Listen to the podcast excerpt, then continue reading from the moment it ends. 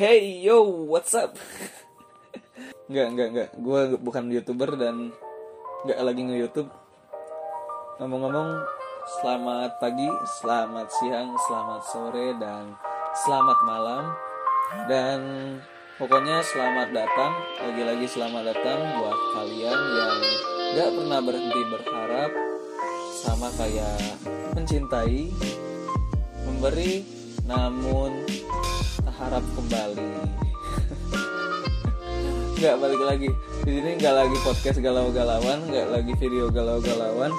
Di sini gue mau ngelanjutin podcast yang kemarin atau video yang kemarin. Kalau lo lihat di YouTube lo bisa jadi nonton video, nonton video dan kalau lo denger di Spotify ini bentuk-bentuknya adalah audio atau podcast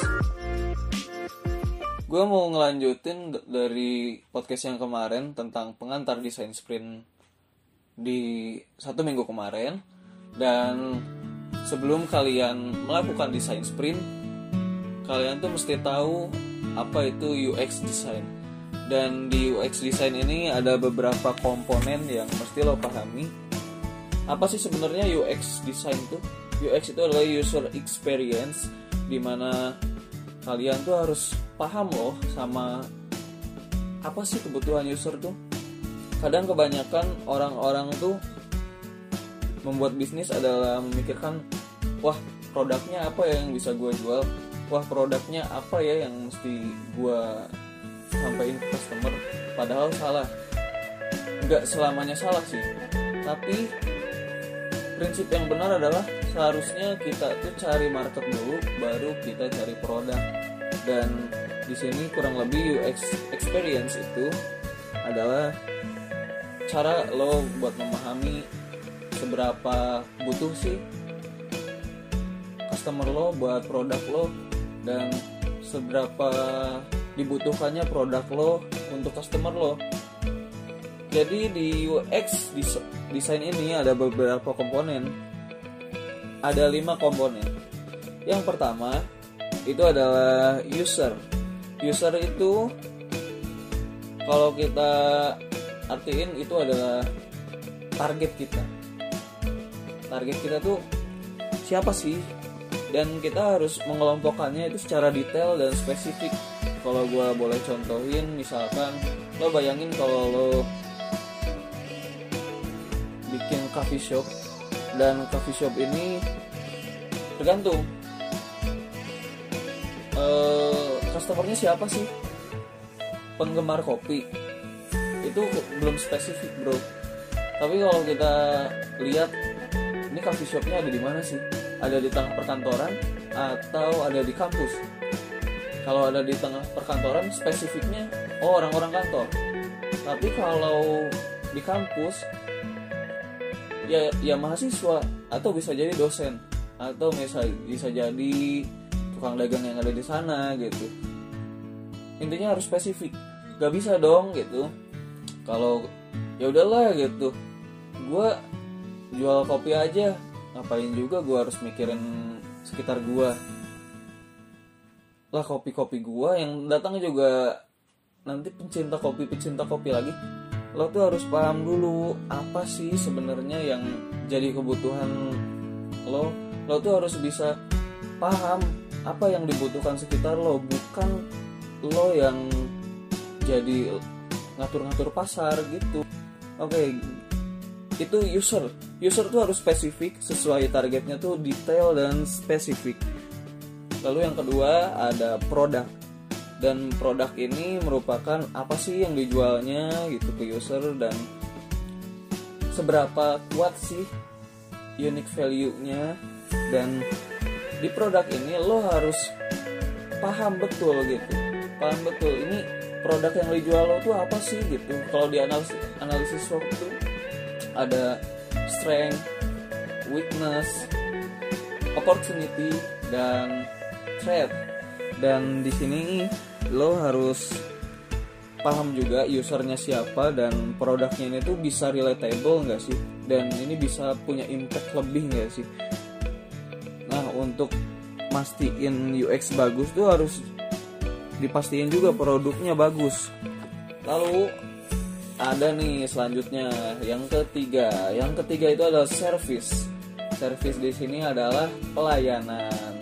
Dan pelayanan ini tuh kayak gimana sih? Jadi ap, gimana sih?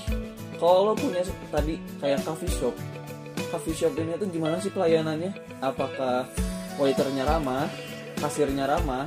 Bagaimana kalau mungkin kalau kita bayangin sebuah aplikasi deh.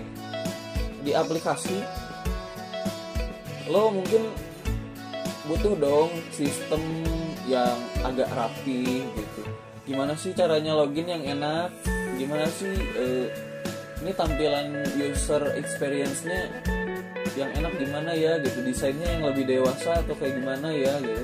Itu balik lagi tergantung usernya oh usernya itu anak-anak lo boleh bikin desain yang enak. Tapi kalau usernya itu adalah orang dewasa orang yang biasa ngantor biasa mahasiswa gitu itu pelayanannya pun harus beda lagi gitu. Sama seperti tadi yang coffee shop coffee shop itu tergantung. Lo pernah bayangin filosofi kopi? Pernah nonton filosofi kopi? Kalau belum pernah nonton coba deh nonton. Kurang lebih kayak gitu e, di filosofi kopi ini ada salah satu pelayanan yang buat gue ini unik banget cuy. Di mana si waiter ini tuh ngebacain filosofi tiap kopinya.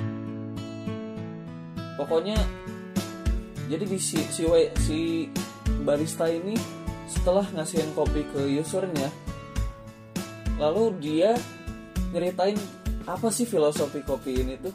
Filosofi si cappuccino atau robusta atau perfecto.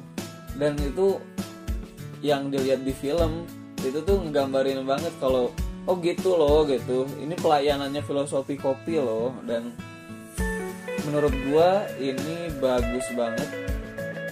Ya kurang lebih kayak gitulah. Kalau in real life nya ternyata ada juga.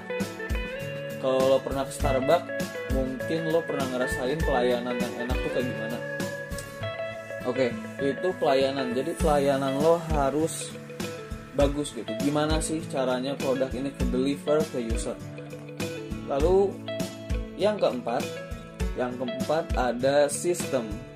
Sistem itu apa sih sebenarnya? Jadi sistem itu ya tadi. Tadi kita udah bahas pelayanan. Tapi coba deh bayangin kalau di coffee shop ini yang datang nggak cuma satu orang dua orang tapi sampai seribu orang. Sehari bisa nyampe 500 orang. Coba lo bayangin kalau lo nggak punya sistem yang rapih dan mungkin lo bakal kelabakan. Ah ngapain sih bikin-bikin sistem? Gue capek uh, eh, SOP itu kayak gimana? Sistem ini uh, lo harus pahamin dulu harus rapihin dulu sistemnya. Istilahnya manajemennya tuh harus rapi. Karena apa?